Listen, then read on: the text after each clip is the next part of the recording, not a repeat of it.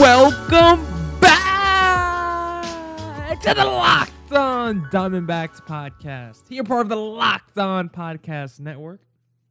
Your team every day. This is Miller Thomas, always wonderful host of this podcast. I graduated from college about a week and a half ago now. I'm going and I'm in need of a full-time job, so please go check out my website. Miller Thomas 24.myportfolio.com. On there, you can see all my latest work, my packages, to my articles, to my photos, and my graphic design.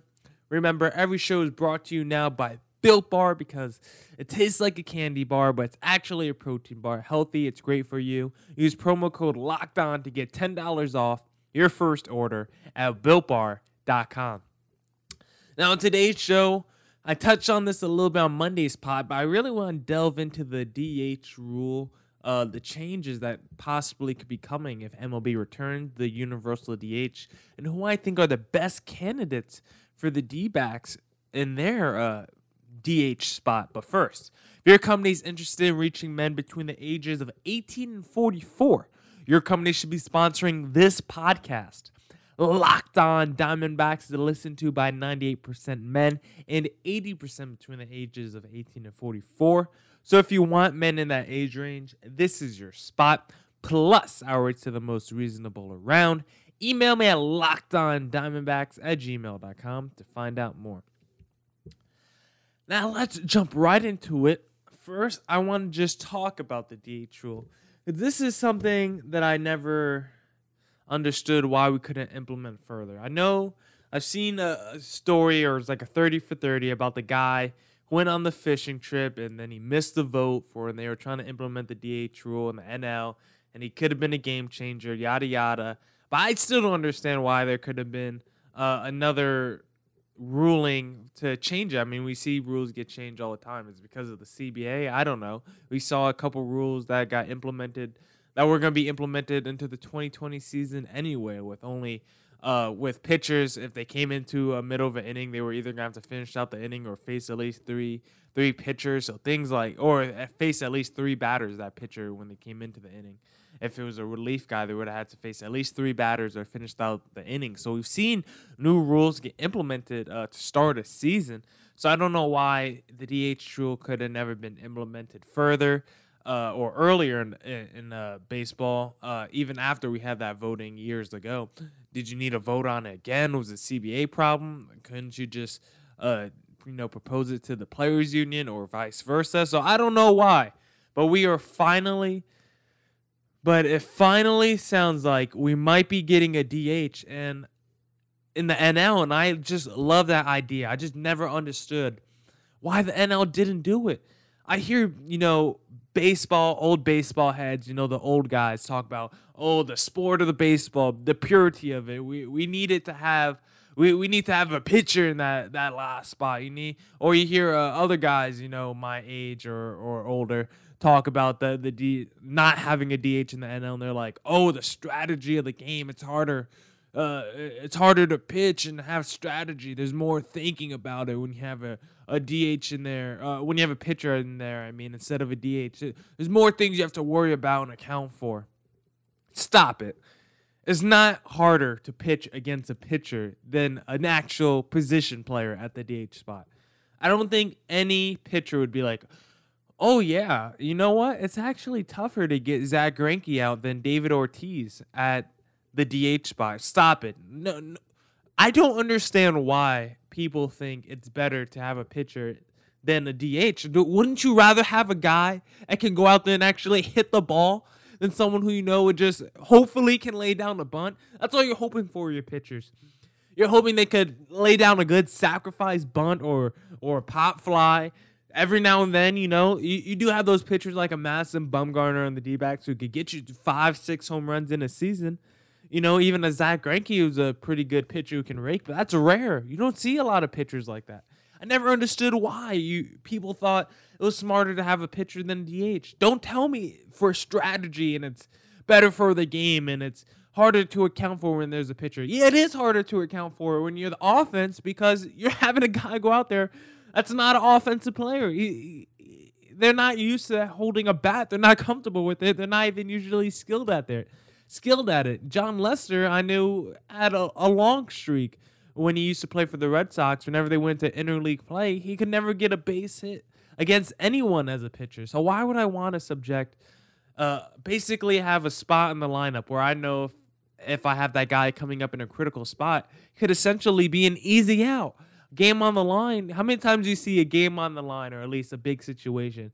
Maybe a guy on second and third, one or two outs, and you're like, man, uh, a run here could really increase my lead, or really bring me back in the game, or even tie it up, take the lead.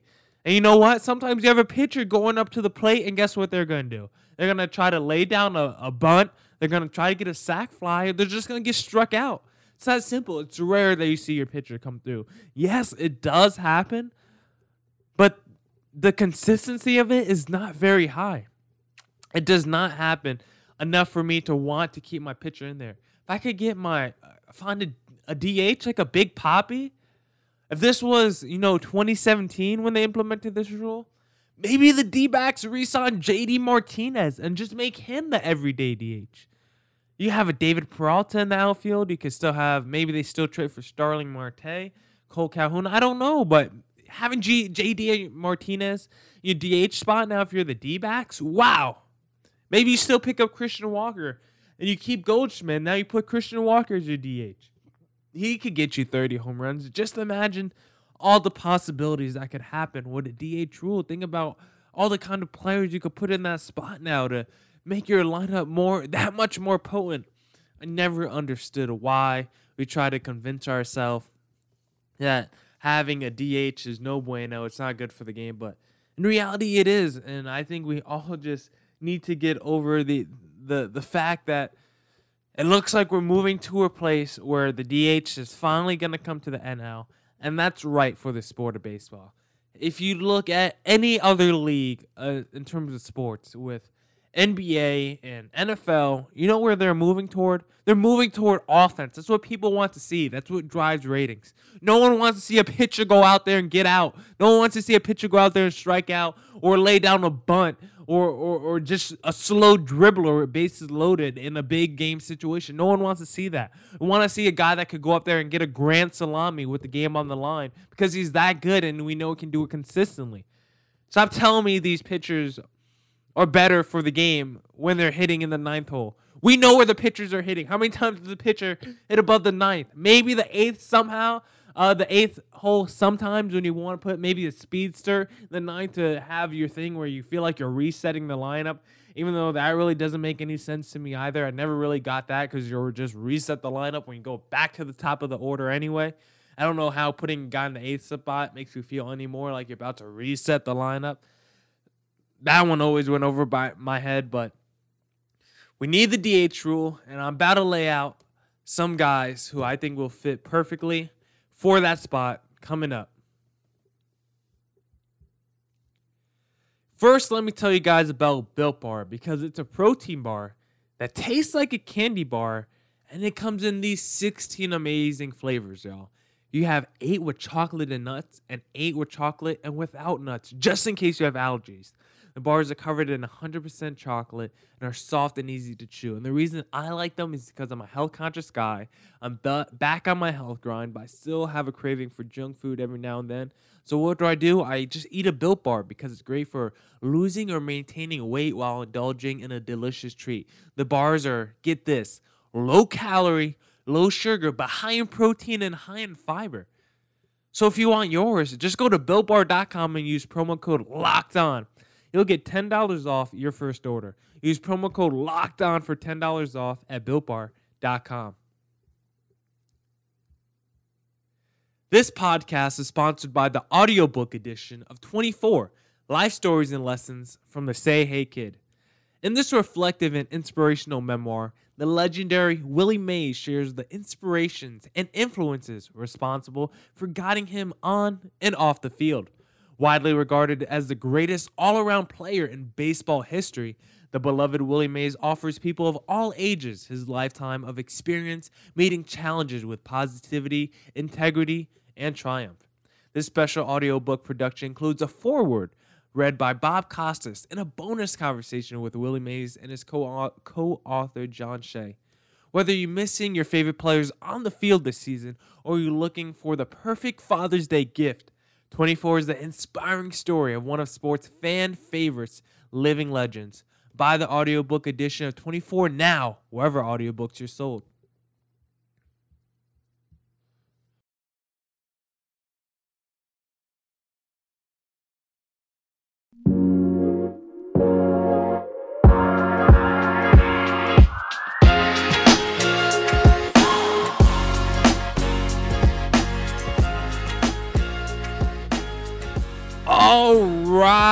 Let's get back into it. And let me show you my candidates, my top three guys for the D backs, if they were to bring the DH, the DH spot back to the MLB in 2020. My three candidates are Jake Lamb, Seth Beer, and Kevin Cron. So, Jake Lamb, we know who that is. He's on the final year of his contract with the D backs right now, entering his age 29 season. He's been, you know, in and out of the lineup the last two seasons. In 2019, only played 78 games. And in 2018, only played 56 games. But the last season where we saw him fully healthy, he was an all star. 2017, 30 bombs, 105 ribbies, only batted 248, but he had a lot of pop. And he just seems like the kind of guy that could be perfect for a DH spot especially considering you have Eduardo Escobar manning third, you have Christian Walker manning first right now. There just doesn't seem to be a spot for Jake Lamb, but now with the DH spot, I think he'll be great as a guy who maybe doesn't hit for a high average, but could definitely provide that pop in the middle of the lineup. I could see him as a great number six hitter, number five, number six hitter. Probably number six hitter for this D backs team. The guy that could bring in power and protect guys like Eduardo Escobar or Christian Walker in the lineup. I would love to see him bring that batting average up a little bit. But even with him at the DH spot, now he could even rotate a little bit more with Eduardo Escobar and Christian Walker. He could give them some breathers at first or third base, really play those corner infield routes or corner infield bases. He won't be in he won't be playing defense as much as he would probably like, but he could get his bat in the lineup a good amount with his DH spot and with his power hitting tools. I think could be a real asset. He could really be a guy that could help the D backs in that home run department. They're usually middle of the pack in that area. So if you could add a guy like him who could get you near 30, David Peralta, a Kole Calhoun, a Ketel Marte, a Starling Marte, uh, all those guys, a Christian Walker, Eduardo Escobar, if all those guys are hitting you between 25 and you know 30 home runs, I think the D-backs are going to look in pretty good shape in that home run department. I think Jake Lamb, you know, entering his contract year, maybe has a little bit of resurgence. He's really sh- trying to prove to so many people, not just the D-backs, but also other suitors. If he if he hits free agency, if he doesn't resign with the team, he has to show other suitors that he can stay healthy and he's still a valuable piece that 2017 season wasn't just a one year wonder or a fluke. So I think Jake Lamb is motivated. He's talked about it. He wants to come back to the game and, and really show what he's been working on for the last couple of seasons since he hasn't been fully healthy. I think Jake Lamb in the DH spot could really be a big boost for this D backs team. Now, the second guy I want to look at is Seth Beer. He is a guy that was acquired in that one. Oh, accidentally almost closed my tabs on here. But he was acquired in that trade for Zack Greinke from Houston.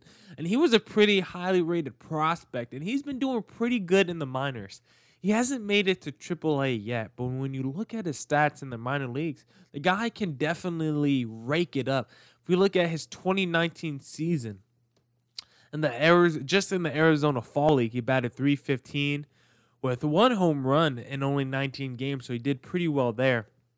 And then in 2019, still the same year, but in 2019 between Double A and High A, he batted 289, 103 ribbies, 26 home runs. The guy was a real, a real productive hitter. He was a real beast, honestly. Even even if you look back in 2018, back when he played with uh, Clemson in the ACC NCAA, he batted 301 and 22 home runs.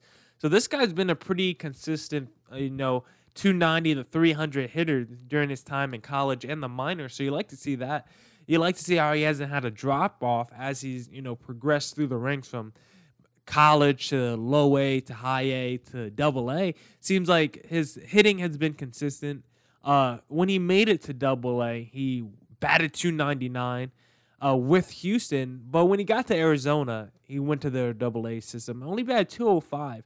That's something you would definitely like to see get raised. But we saw him in the Arizona Fall League, and he was way better than that. So that at least gives you hope that he was just adjusting when he came over, and he wasn't fully immersed yet into the the D-backs program. But he looks to be comfortable now. He looks to finally begin his feet under him. He's only 22, entering 23, so he's still very young. He's a guy that has some pop and power, so I think he could be another guy like a Jake Lamb who could spell out those corner infields and, you know, maybe one day be a real uh, everyday player. You know, Christian Walker is about 30. He doesn't really have a pedigree. He only had that one year, so maybe Christian Walker – you know, regresses a little bit to the mean, and then maybe Christian Walker becomes that DH more, and Seth Beer becomes everyday first baseman. You never know. It was acquired in the Zack Greinke trade, does have some clout around him. I think he's a pretty highly regarded prospect by a lot of people. So I think I could definitely. I mean, he was taken in the first round, so I could definitely see him trying to make a I could definitely see him making an impact in 2020 and even beyond. I could see him being the first baseman of the future, depending on how things play out with Christian Walker. And I would love to see him get a chance. A power guy, a guy that can hit for average. He'd be the perfect kind of guy to play that DH spot. Now, the next guy that I want to look at, the final guy, is Kevin Cron, the younger brother of CJ Cron, who I think just played with the uh, Minnesota Twins this past season. Kevin Cron is a guy who's been in the system for a while now. He's been with Arizona in the system since 2014, since he was 21. He's 26 years old now. So he's a pretty old, you know, prospect, even though he's not really considered a highly touted prospect anymore, just because he's so much older, 26 years old.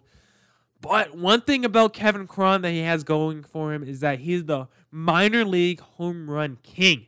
In 2019, he swatted 39 bombs between the D backs and uh, the minors. And he batted 38 bombs in Reno. So this guy was definitely, uh, he was a big time player when it came to just smashing home runs. The rate at which he smashed home runs was just phenomenal. It seems like almost every time he went up to bat, the man would just smack in the ball, and that's why he was able to get you know 39 home runs in just 84 games. So it's crazy to think about. The man's 6'5", 250. So he's LeBron's you know weight, but with a you know about three to four inches smaller. So the dude is huge. The dude is massive, and he and he hit for average too. That's the thing. It wasn't like he would just like a Chris Davis batting 200. Between you know the D backs in Reno, he actually had pretty nice batting numbers. He batted 329 and he had 107 ribbies, the 39 bombs I mentioned. The man did a lot. The guy was very good, and I think as a guy who's not even considered as a top 30 prospect in the D-back system by Baseball America, I think there's something there. I I think you could see a guy like that who we know is a master but not really a guy who's going to give you anything defensively. He seems like the perfect kind of guy. Maybe he's like a David Ortiz story, a guy, you know, who who left the Twins because he was considered a guy that couldn't really do much defensively and wasn't really the power hitter or even the the contact hitter that we know today. But he developed into that. Maybe Kevin Cron could do the same. Maybe he could do the same kind of path. He batted 331, like I said, but he had also a 449 OBP. The man was insane or not OBP. I think that's actually his uh no no no no that's actually his OBP. So he had a 449 OBP. He had a career high 16, 16.2% walk rate and 20.4% strikeout rate. So he, he almost walked as much as he struck out. And considering how much he hit the long ball, eh, it really makes you think about what he can do in the D back system if he was an everyday uh, DH. I mean, he's still young. I mean, I said 26, so that's old for a prospect, but still in terms of baseball, he's still very young. He still could go out there and get it. JD Martinez, you know, didn't take over until the last five seasons when he was like 27. He was right around Kevin Cron's age, so maybe Kevin Cron can be the new JD Martinez. And I think seeing Jake Lamb maybe back in the uh, full time DH role, that could look good since we already know he's been an all star before one season. He has a potential for for a resurgence, knowing he's entering free agency. So he has a lot going for him. Seth Beer, he's a highly touted prospect. Came over in the Zack Greinke trade, so he definitely wants to prove himself that he's worth it for being part of that trade. Uh, he's been killing it in the minors, so he's still very young. So he's another guy that I think is very tantalizing idea as well. And then as I said, Kevin Cron, the minor league home run king, a little bit older, but still only 26 year old, 26 years old, absolutely raked in AAA. So I think these three guys are real candidates to be DHs for the team in 2020. And honestly, whichever one, uh, whichever one of these guys makes it, I'm gonna be happy. I think they all have a real case and a real shot at doing it. And I think I will give. I'm not gonna be upset uh, whoever Torey Lovullo chooses for that opportunity because I think they all have a a real case and a real what's the word I'm looking for, but basically a real case as to why they they should be in that spot. You know that none of them are entitled to that position. I guess none of them are you know deserving of it. None of them they they all have to earn it. They all have a reason for wanting to earn it. They all have a reason to wanting to go after and capture it themselves instead of it just being handed to them as I'm trying. I guess that's what I'm trying to say. None of them are going to feel like the DH spot is handed to them. All of them are going to feel like they have to go out and take it. And that's why I won't be upset with any of them getting the DH spot. Thank you to everyone who tuned into this edition of the Locked On Diamondbacks podcast. Go tell your Alexa device to play the newest edition of the Locked On Fantasy MLB Draft, and go to BuiltBar.com if you want to use promo code Locked On to get ten dollars off your first order. And also go to Postmates.com and use promo code Locked On to get hundred dollars of free delivery credit. So BuiltBar.com, Postmates.com, promo code Locked On for both. Ten dollars off at BuiltBar.com for your first order and $100 $100 of free delivery credit at postmates.com. Everyone stay safe, stay healthy and stay inside. Peace.